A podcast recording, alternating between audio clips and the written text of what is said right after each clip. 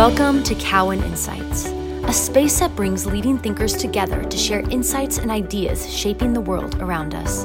Join us as we converse with the top minds who are influencing our global sectors.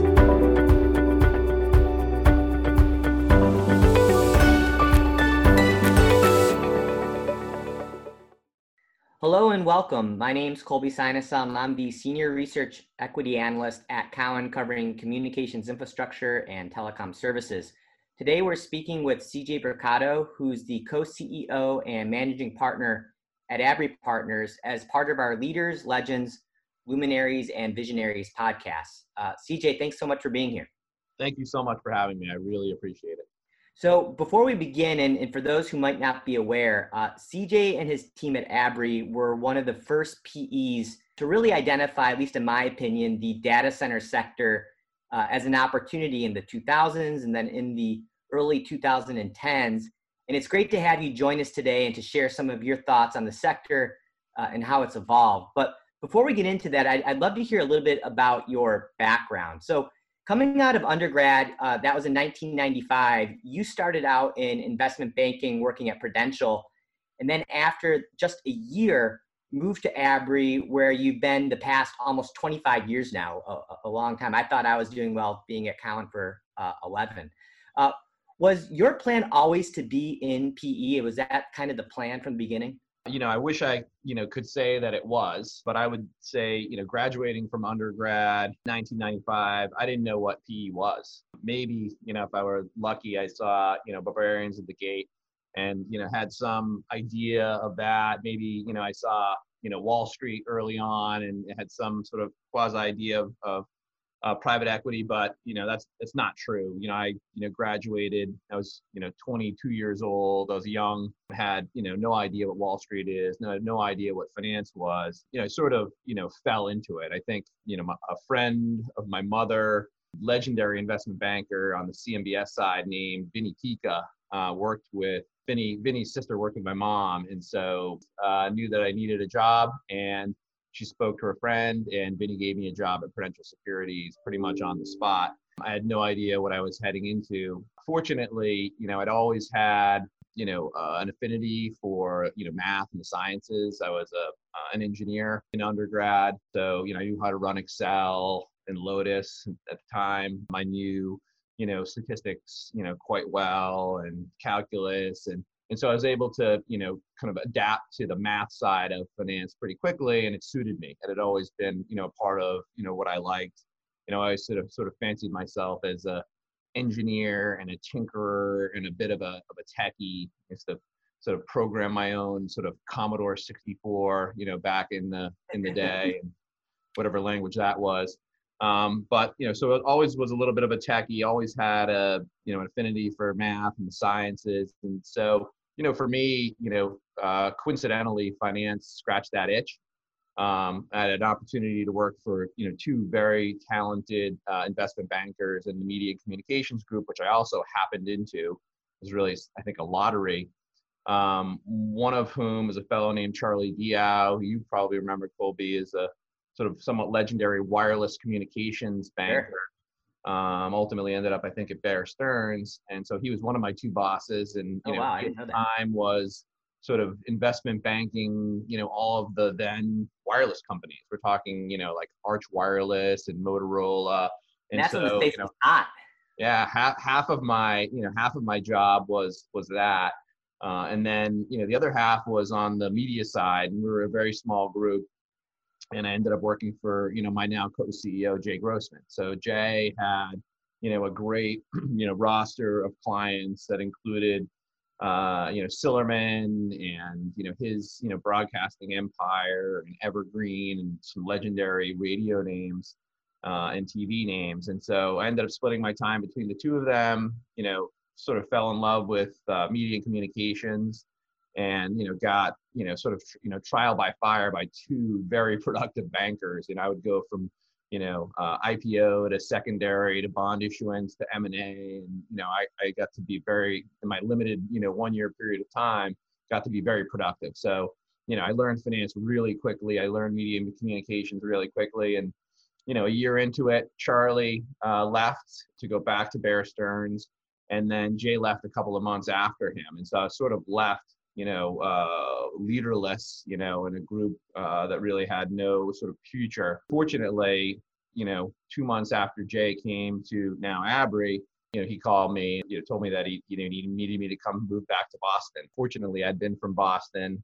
You know, he and Royce and Andrew and Peggy sort of, you know, played into that, and uh, they, you know, they convinced me to come back to Boston, and which was, you know, I'm, I'm from a small town outside. It's not, you know, it wasn't like I was coming back home. I was coming back to a foreign land. I knew New York a lot better than I knew Boston at that point.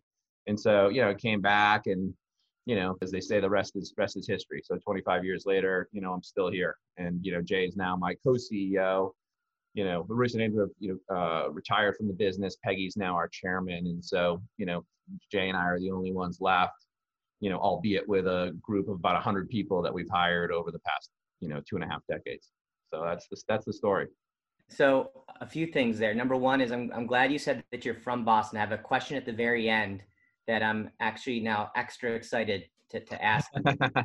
um, the second thing is it's really interesting uh, how you talk about your background and, and, and so many people that I speak including myself, it's, it's really just circumstances. It's, it's somewhat luck to some degree where we end up. I, I'll tell you for myself, my uncle knew somebody at Thomas Weisel Partners, and that's how I got introduced to working at Thomas Weisel Partners. But before that, I'd worked at Allegiance Telecom for four months as a salesperson. And because I'd worked at Allegiance, they said, well, you should go work for the telecom team because you have telecom experience. And, and here I am now, uh, 20 years later into my career, and I'm, I'm, I'm still covering telecom. So it's interesting. You know, you also got your BSE from Princeton. Uh, you mentioned your BSE, but it was from Princeton. So, so certainly no slouch there. But I've been under this illusion that, that most people in PE have their master's or maybe it's their CFA.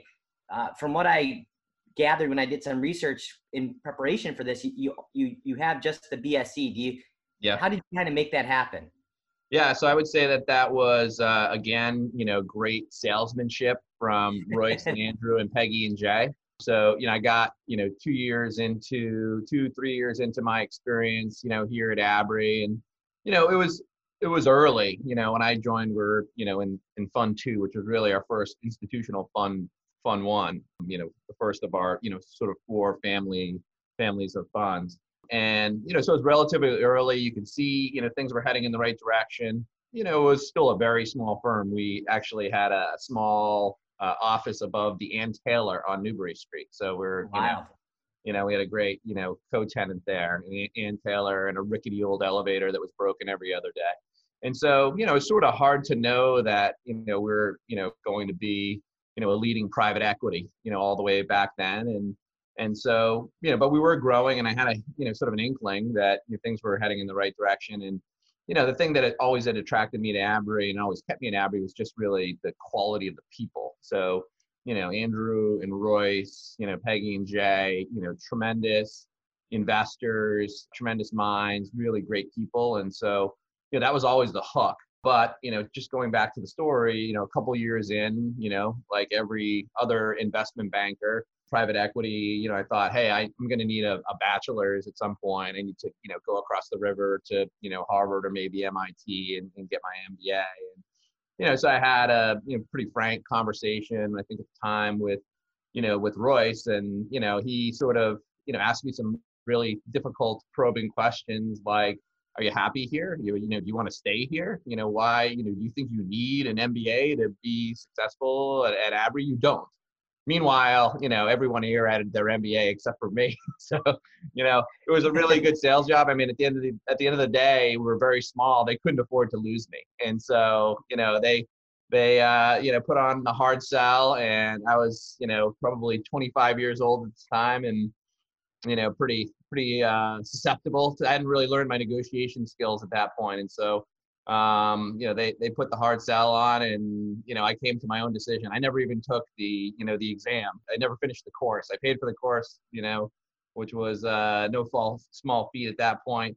Uh, but I never took the exam. Um, they, they, they talked me out of it, and uh, you know, fortunately, you know, they were, you know, sort of, you know, true to their word. You know, they would, you know, obviously they worked really hard to make this a successful firm early, early on but they also you know gave me gave me every opportunity to advance and to grow and so you know, I'm sure I missed something, you know, by not, you know, taking a couple of years to go off and get my MBA, but it's not apparent to me now. So, you know, ultimately, you know, they they, you know, helped me make the right decision for me.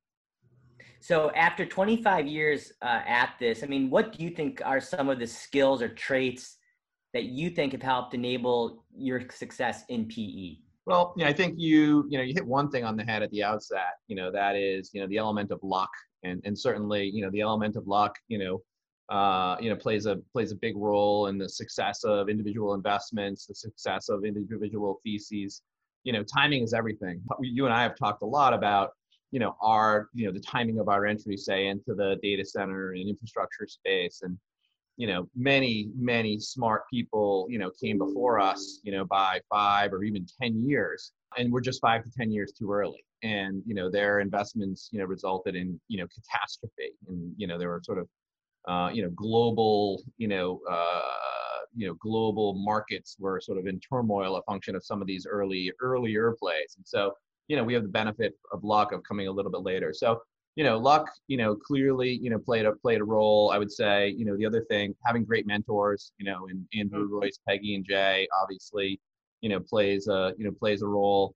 Uh, and then, you know, it's just, I think, you know, maybe this is part luck. You know, maybe this is you know something else but again the as i mentioned i never knew what the work was going to be getting into it i didn't have any experience you know my dad is a you know small town attorney my mom is a, a nurse and a real estate broker. So you know i didn't have any experience with you know high finance but it you know i found that it really suited me. So i had a passion for it. So the fact that i had a passion for it just just made everything a little bit easier and made you know the late nights and long, you know and long weekends just a lot easier. And so you know, it's just it was just easier for me to really immerse myself in it and find a passion for it and you know tinker and experiment and explore and do all the things that you know ultimately you need to do to have success. And so, you know, I think that's you know again luck and just hard work, but fortunately, just having a passion for it is probably you know the thing that's helped me the most in my career. Yeah, really great answers. I mean, it's it, it's your point. It is luck. Uh, it's mentors, which is a great great point you bring up. It is passion. Uh, certainly, the hours that are involved in in your in your industry, and, and then it is just this this this work ethic. You know, your first investment in the data center industry, I believe, was Cyrus One back in 2007. Before you guys actually were the ones who sold it to Cincinnati Bell in 2010, and then it was Cincinnati Bell that ultimately mm-hmm. took it public can you recall what the view of the co-location market was back then? Sure. And what it was about Cyrus One that attracted you guys? Sure, sure. So, you know, Cyrus One was the, you know, first one that made, but as you might imagine, we kissed a lot of frogs, you know, some of whom turned out to be princes along the way. And so it wasn't the first one that we really, you know, pursued aggressively. And actually our history dates back to the days of our investment in Pinnacle Towers, which was one of the early sort of tower aggregators. And, you know, we think we started that platform. Actually, that platform predated me, uh, at least its early days, you know, in the early 90s. And I joined, you know, in the midst of investing Abry 2 and got involved in that as we built that business out and IPO'd. And you know, a great investment for us. But, you know, towards the end, you know, believe it or not, at the time in the late 90s, you're sort of, you know, with full penetration of the then, you know, wireless carriers, the paging companies primarily. Yeah. And, you know, it's sort of like hard to see around the corner to see the next leg of growth, you know, for that business. One area that, you know, where we've seen some demand from some of our customers, you know, in particular the carriers was around, you know, data center space. You know, they were looking to co-locate their gear you know, at our tower uh, sites. And so, wow. you know, that sort of, you know, caused us to then look at, I think pretty quickly we determined that tower sites were not suitable for, you know, co-location of, uh, of equipment. Um, but, you know, we, we, then started to look at what were then called, you know, telecom carrier hotels, uh, which, you know, is probably a word, you know, a, term we don't hear very often anymore. And so, you know, we looked at that in the context of, of Pinnacle as being like an important part of the next phase of our growth. Um, I think ultimately, you know, we Abry at the board level, you know, determined it was a little bit far afield for, um, you know, for a tower business like Pinnacle. And fortunately, you know, like the next wave of, you know, the telecom wireless build out happened and there was plenty for us to do. And so there was plenty for us to grow. But, you know, at the time, I really became a student of the model. You know, I um, you know, amongst the group, I was I'm a lot younger, and so you know, I sort of you know had an affinity for you know tel- for you know computing, and I brought us inter- you know internet, and I brought us uh, email, and all these other things. You know, the business had been done via fax up until you know I joined in '96, uh, and so um, you know I sort of you know took a took a, uh, a liking to the data center industry then, and began to follow it, and I saw you know the emergence of these companies that were raising tons of money like exodus and psinet and you know it, it looked you know for, the moment you know, i remember looking at it thinking gee this this could be like this could be my thing. This could be what i do at abry in terms of you know my uh, you know my investment activity as a as a principal. And i feel like i sort of missed the missed the missed the bus you know it sort of went away. Like it went away it went for, went through vc to pe and all of a sudden you know, you, there are huge, you know, um, you know, public debt issuances and um, you know, equity issuances to support some of these businesses, you know, with with the hopes of you know the dot com customer base, you know, coming about. And so I feel like I missed it, and I was sad for a moment there. And then, you know, of course, in the you know in the early 2000s, that all you know came crashing down. And you know, you know, lo and behold, you know, those opportunities became the great opportunities for you know, us to invest in. I mean, effectively, what we're doing by investing in, and I guess I'll start with, you know, the first one that got away from us was actually Telx. So when GI made their original investment in Telx, I think would have been, you know, 2006, we were the cover bidder.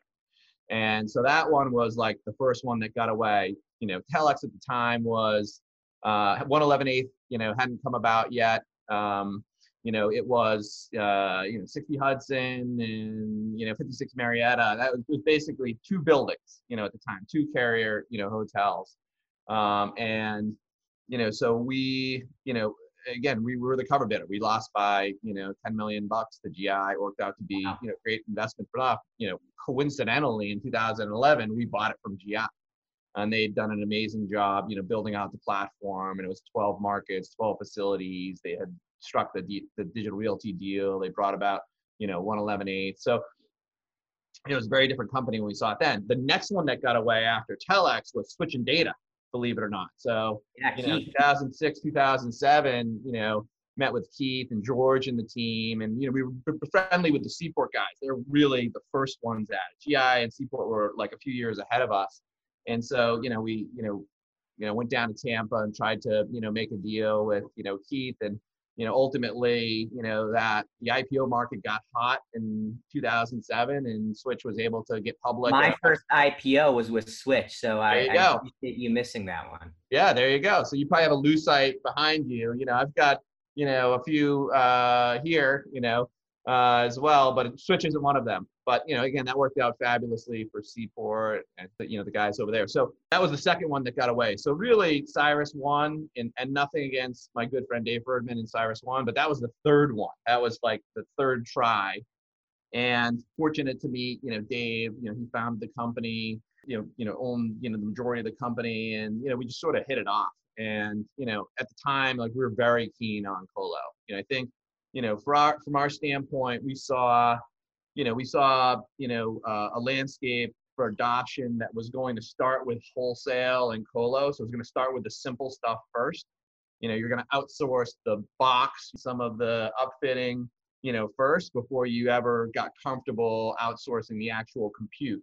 And so, you know, we saw this evolution of, you know, wholesale, colo, managed, and then what would ultimately become you know cloud and so for us you know we felt like you know again we are mindful about being early and so you know we were sort of you know we were confident at the time that we made the cyrus one investment that you know colo adoption was there and we could see that we could look at dave's business and he had you know a massive penetration of the energy 300 out of houston and so you know very discerning customer base you know, very, you know, competitive. And so, you know, that stamp of approval for Colo was really important to us. And obviously was really important to, you know, our investment in Cyrus One. And so, you know, we were really, you know, quite keen on, you know, Colo uh, early on. And then we sort of evolved. Like we, we just sort of followed customer adoption. We saw, you know, that big enterprises were adopting Colo initially as they sort of duck, you know, dipped their foot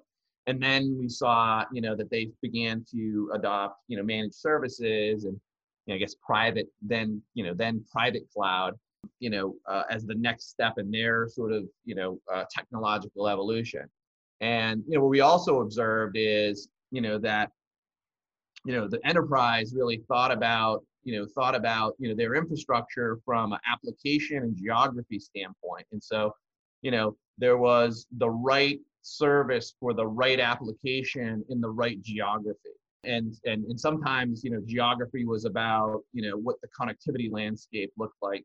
You know sometimes it was about you know other you know topographic factors but ultimately they were they were buying you know their data center services on an application you know and geographic basis. And so then once we understood that we appreciated there would be you know opportunities for colo and manage it wasn't like you know managed would replace colo and it wasn't like private cloud would you know replace manage and it wasn't like ultimately cloud would replace they all you know what we found is although we were concerned and we you know treaded you know sort of lightly and and slowly you know we were concerned that there was replacement cannibalization you know between but we ultimately observed that it wasn't that high. And so there's just this additive process and you know i think part of it was obviously the proliferation of compute and the, the overall demand for services far outweighed the you know the supply you know inclusive of co-location and managed and cloud. And so you know we saw as like the whole pie grew and then you know that was you know really exciting for us in a sense that you know we were able to play in a number of different areas you know across then the, you're off to the races. Yeah and we we're off to the races. And i guess you know you mentioned in your in your commentary you hit it off with david ferdman and, and for anybody who doesn't know a, a great guy and someone i actually still get to interact with from time to time still. You know what how important is it to have that relationship with the ceos and founders of the companies you're investing in? I mean like what what is it that you know you're looking to like what are the skills or what is it they, they have to say in the meeting that kind of you know the light bulb goes off to you and says you know I, I think that this could work yeah i mean i think that you know i mentioned david but you know we, we're sort of the in my in my career has been the beneficiary of partnerships with tremendous entrepreneurs across you know a variety of, of subsectors but in particular around data center space. So you know if i look back you know it was uh, again i mentioned you know in the you know in the pre you know gi days in uh in Telx it was you know hunter and his team and then you know it was keith and george at Switch and Data and then it was dave ferdman at Cyrus One, and then it was rich lee at hosted solutions and then it was you know, Paul Sharp and Osama Arafat at Q9. So, you know, I look across and then it was, you know, the late great Eric Shapiro at Telx, you know, round yeah. two for us. And ultimately Chris Downie, you know, who, you know, we gave his first CEO job to and has gone on to great things as a CEO in the industry. And, you know, Ruby Ritwiger over at eShelter in Germany. And so, um, and throughout Europe. So, you know, it's really been, you know, uh, you know, a a long litany of about a dozen CEOs, and I know I'm forgetting names. And then there are just great relationships. Well, and then you know, I should mention, you know, although it was after the SoftLayer days, but you know, known Lance Crosby for a couple and a half decades, and we missed SoftLayer round one and two. I should have put them on the list of ones that got away as well. And fortunately, we caught you know, Lance, you know, when he was looking at his, his, third act, you know, with StackPath. And, you know, we're pursuing a different strategy that wasn't, you know, right down the fairway data center infrastructure.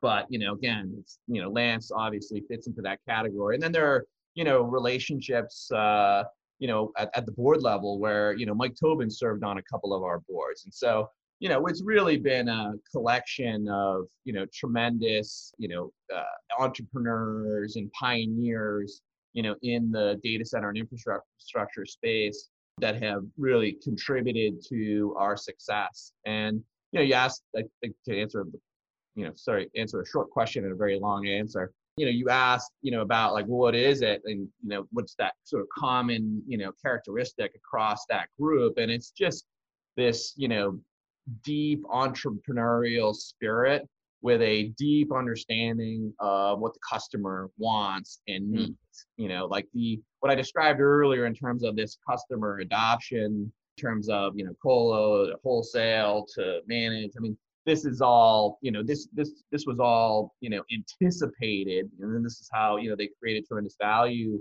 uh, in the companies that they built. This was all anticipated and understood by the ceos who i mentioned a second ago. Like you know dave had a direct line into the cios and ctos of the energy 300 like he had great relationships with them and he had a burning entrepreneurial spirit to serve them.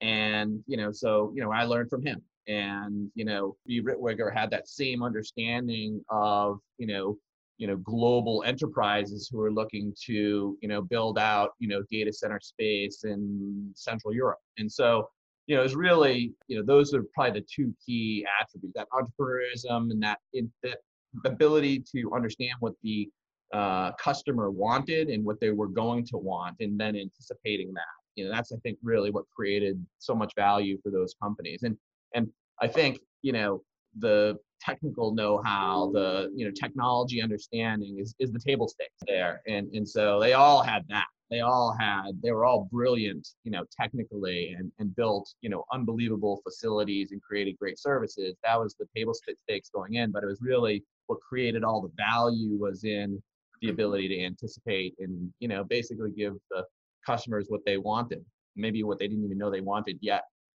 so you you mentioned you know that you've done colo and managed services. You guys didn't really shy away from from managed services like maybe some of the other players may have. But you know when you think about CyrusOne you sold it to cincinnati bell hosted solutions. You know you ended up selling that i believe to windstream that's correct. both in 2010 um, and we've seen telcos by other colo and hosting providers. I mean, I could think of Verizon Terremark, yep. um, CenturyLink Savvis. You could even think of Q9 and BCE. But yep. as you know, none of those proved to be long-lasting marriages. Mm-hmm. Um, upon reflection, what is it that you think prevented those acquisitions from working the way that they're probably intended? That's a that's a really you know great uh, question.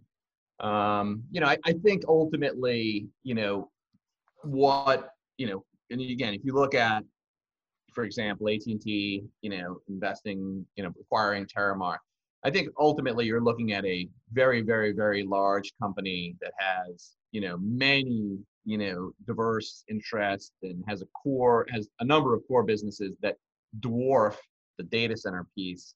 So I think ultimately, you know, with these big telcos, they were just picking up something that was non-core to them. I think, you know, logically, you know, on at, the, at, at a high level, on the face of it, you could see that, yeah, you know, you know, core telecom, you know, services, you know, core, you know, telecom managed services on top of the infrastructure, that, that makes a ton of sense. It's like a vertical integration play. It's sort of, it's very, very logical. And I can, you know, see why a, a telco would you know ultimately make that decision. You know, telcos are also you know for the most part in you know low growth you know maintenance type businesses and so they're searching for growth and they look over and they see you know data centers just growing at a very a very rapid clip ultimately those businesses were just too small to move the needle for you know your big telcos and you know they faced other you know competitive issues and capex requirements and having to go out and buy spectrum. And so, you know, these these tiny little these businesses, you know, big for me, you know, the Terremarks of the world, the cyrus ones for the world, the Savvis of the world, they're big for but for the telco telco acquirers, they're quite small, non-core. And so, you know, they just never sort of gelled. Um, and, and that's I guess the way you know I would think I think you know they're, they're very good businesses. Like you've seen some of those businesses pop back out, you know, and, as private companies and then thrive with a very different margin profile. And so I think it's just focus and attention, and you know the the big telcos just don't or didn't have the time and attention to focus on you know these little data center businesses. But the logic was the logic was there. I got it every time. I, I feel like the word focus, which is a really soft skill, hard to define, is is is something that we see kind of permeating in terms of those who are successful and not across the broader communications services sector. I mean, you think about AT&T and what they're going through right now, trying to be everything to everyone with mm-hmm. you know media and content and satellite, but then also the traditional you know wireless and, and broadband business versus someone like a Verizon. You know, you think about somebody who tried to do both managed services and co-location. Think about cable and maybe what Comcast is yep. going through right now versus somebody like a Charter. I remember talking to Dave Schaeffer at Cogent And you would think for a company their size, they wouldn't be able to compete with the incumbents the way that they do, but they do. And, and the answer that he gives is it's focus. This is all that they do. So. I think that there really is something there. So you guys go and do a ton of acquisitions in the data center and managed services space, you know, really up until 2010, 2011. Then you kind of pull back. Mm-hmm. Uh, but you do kind of come back again and do the root data center deal up in Canada in 2016. And that was really it. So, so what happened? What, what, why, why did you guys walk away from the space the way that you have? And if I look on your, you know, list of all your investments today, you, you've really moved into different directions. I mean, did it was it just the where we were in the cycle? But I'm just trying to get a sense what happened. Yeah. So you know, I think you know the we continued to be active and continued to pursue a lot of opportunities, say between 2011 and you know 2000 and uh, I guess when whenever we did Root, you know we did make a couple of investments. So so you know we did Datapipe. I think it was in 2014. We ultimately merged that into Rackspace. You know we also invested in Rackspace alongside Apollo and their take private transaction. And so uh, I think we're the number two investor to Apollo in that one. And I should probably you know call out Kevin Jones, although you know it's a newer newer, new-ish relationship. And you know, Kevin came on after we made you know the investment, the take private was done. I mean, he's a rock star. I mean, he's he's a you know great you know operator, and certainly you know uh, you know belongs on that list that I mentioned earlier. Though it's a non-control investment for us. And so you know, in between 2000, you know, when we did Datapipe 2013, 2014, and then Root, you know, we definitely pursued, you know, a number, a number of other opportunities. And I think what it came down to, you know, our, our, our lack of success, if you will, in terms of putting capital to work was just valuation, valuation and, and growth. And, you know, so, you know, we saw, you know, uh, the, the, the REITization of the data center space, you know, the rotation of the investor base from tech investors to real estate investors and you know, from growth investors to income type investors and the maturation, you know, effectively of a large cross section of the of the data center business. And so, you know, for us, we're you know we're a private equity firm. We you know we're we're targeting private equity you know type returns. And you know when we run the math on you know when, when you know we ran the math in the you know mid to early 2000s on in late 2000s on you know the growth that we're seeing in, in some of these businesses and the Telx and Cyrus and Q9s you know we're seeing you know 30 40 percent you know in you know annualized growth you know recognizing that you know that came with a fair capex burden it wasn't free growth but the ROI was you know so very high that you know even investing more in capex to generate that growth would you know drive very high equity returns and so we are able to see that you know early earlier on in the in the industry earlier on in the maturation of co-location and wholesale and manage you know as those businesses you know achieve maturity. And, and there was sort of a window in time where you know the enterprise wholesale and co-location was coming to maturity but the mega scalers had yet to really emerge in a meaningful way as a sort of air pocket, you know, and I don't, it doesn't show up on the charts, but I can tell you in the companies we're invested in and targeting, there was like the, a flatness, you know, where, you know, before the mega scalers came about and provided that tremendous, you know, last leg of growth that we've seen. So from our standpoint, we're looking at mature businesses with modest growth. And as we ran our math, even, you know, at relatively high leverage levels, we couldn't make our equity returns work. And so, you know, we pursued a number of things, but you know, ultimately, you know, we lost out. We were a net seller, you know, over that period of time. And that's, you know, when we had, you know, a number of our great exits to, you know, a different investor base, to a digital realtor, digital realty investor base, and to, you know, an NTT, you know, with eShelter, and to your point, uh, BCE with with Q9. And so, you know, there there's a there was a period of time where the growth just didn't support, you know, the investment level. You know, Root was a little bit of a of a different animal. I mean, Root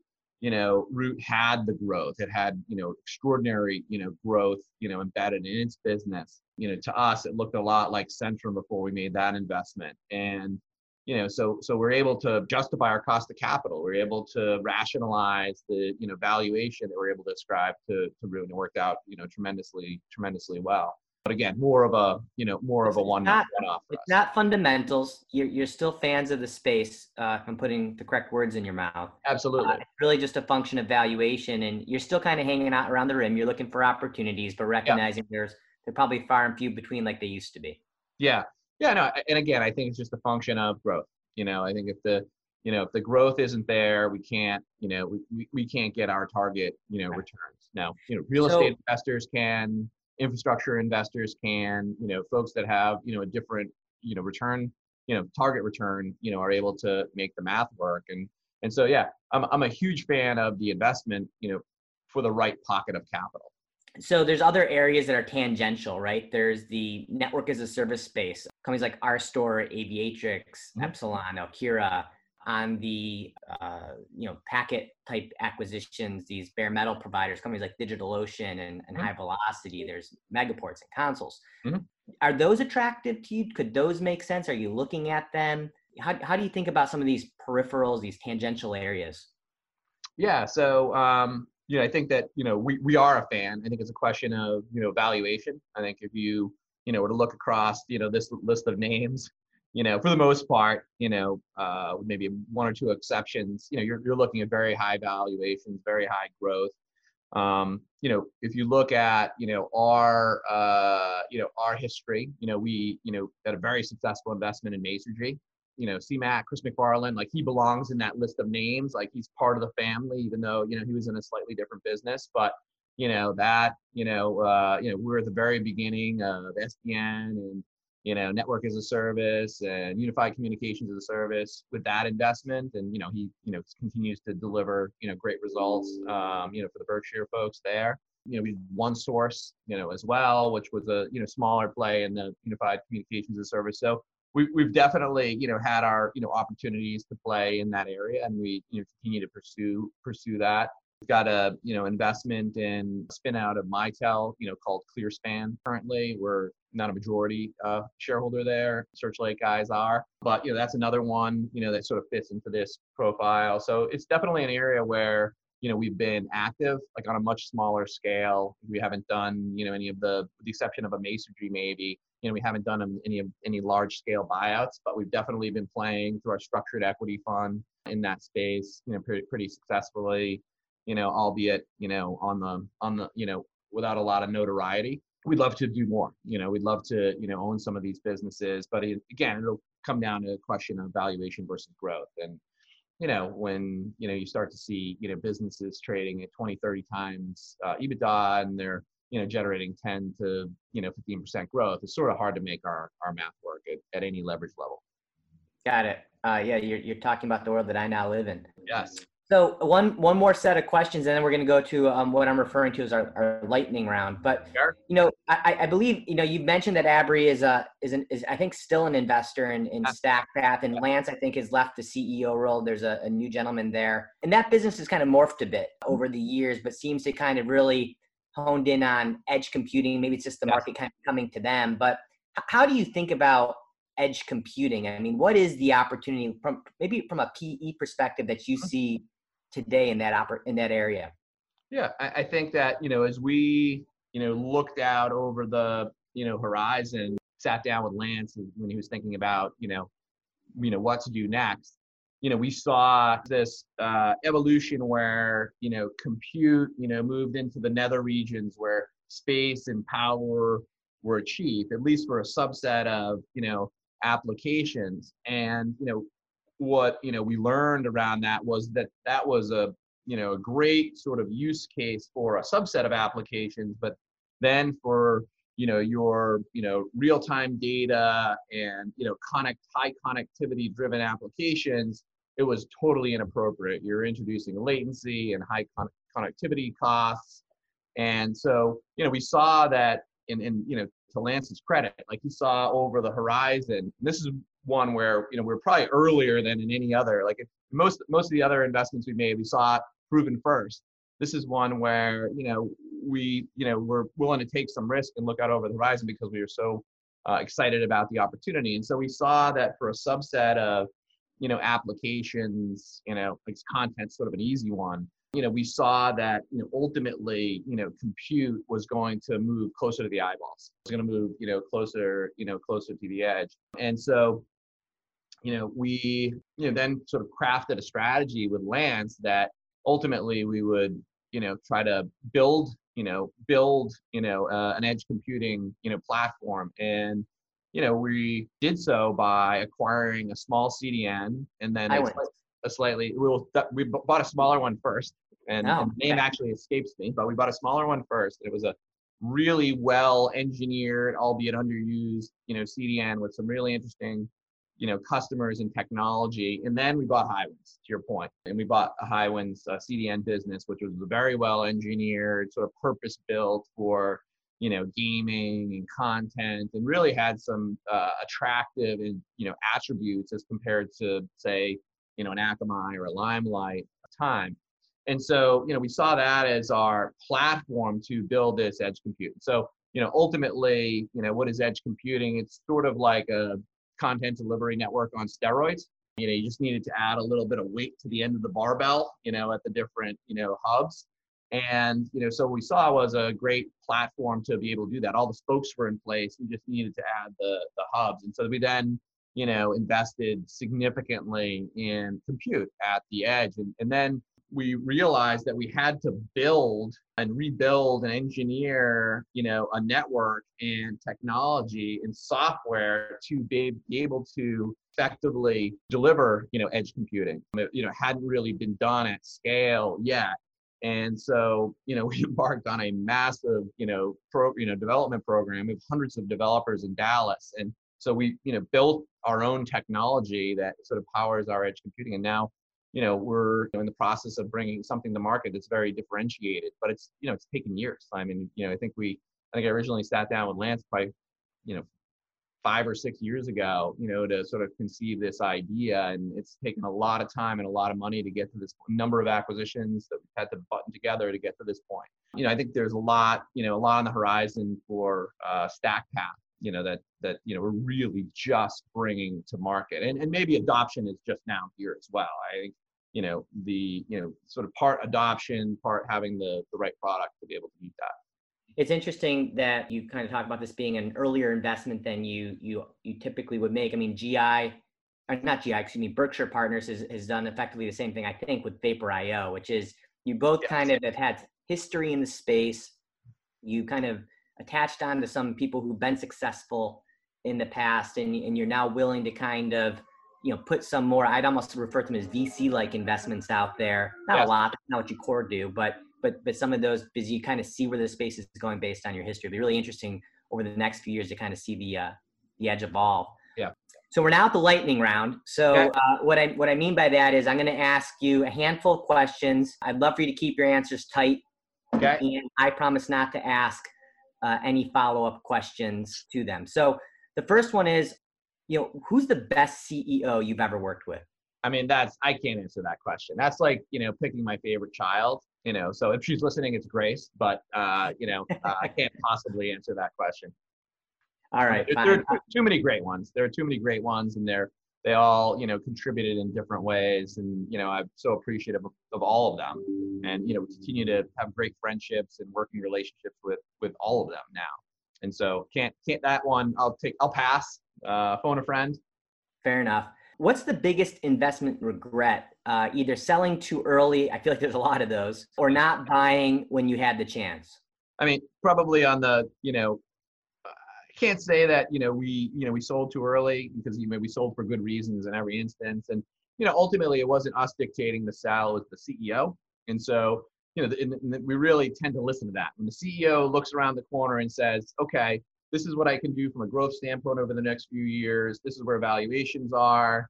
You know you sort of make a, a very mathematical bet you know sell now sell later. And you know we tend to listen to the ceo when when they say it's time to exit. So can't really say that we had any regrets there. I haven't gone back to see, you know, what you know what value did we miss out on, you know, creating or what have you.